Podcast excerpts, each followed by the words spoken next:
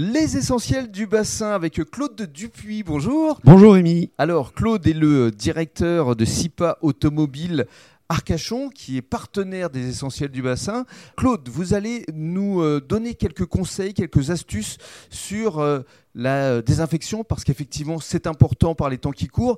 Et euh, ce qui est prépondérant pour vous, c'est la sécurité pour vos clients et pour votre équipe, évidemment. Oui, absolument, Rémi. C'est un point très important pour nous et ça fait partie maintenant des, des choses que l'on fait systématiquement. Donc, nous avons décidé, le groupe est bien sûr SIPA Arcachon, de désinfecter euh, les, véhicules des clients à l'entrée. Alors comment ça se passe au juste? Alors c'est très simple, on a une bombe auto-percutante que l'on met à l'intérieur du véhicule, mhm. tournant avec euh, la climatisation euh, au mode minimum.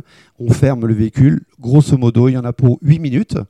Et donc ensuite, et seulement ensuite, notre technicien, qui lui-même sera masqué et ganté, rentrera dans la voiture pour l'installer euh, dans sa place afin de, faire l'entretien du véhicule. Très bien, donc ça c'est pour votre clientèle, mais pour le public, pour les personnes qui nous écoutent actuellement, si euh, par exemple elles font du covoiturage ou si elles accueillent des personnes de la famille, comment désinfecter par la suite son véhicule? Au bar le plus simplement possible, il faut, euh, je pense, protéger les sièges en mettant des petites housses et les changer bien sûr à chaque fois que l'on change de personne, et puis utiliser des petites lingettes pour nettoyer euh, les, points, les points de contact. Hein. il y en a grosso modo 14, Rémi, le volant, le frein à main, etc., etc. La poignée de la porte. C'est ça, c'est ça, Rémi. Tous les points de contact qu'on peut toucher euh, forcément. Voilà, voilà. Le pare-soleil, on l'oublie souvent. Mmh. Euh, les gens souvent touchent le pare-soleil, donc il faut voilà, nettoyer avec une petite lingette. Tout simplement. Tout simplement, Rémi. Merci beaucoup, Claude. Mais merci à vous, Rémi.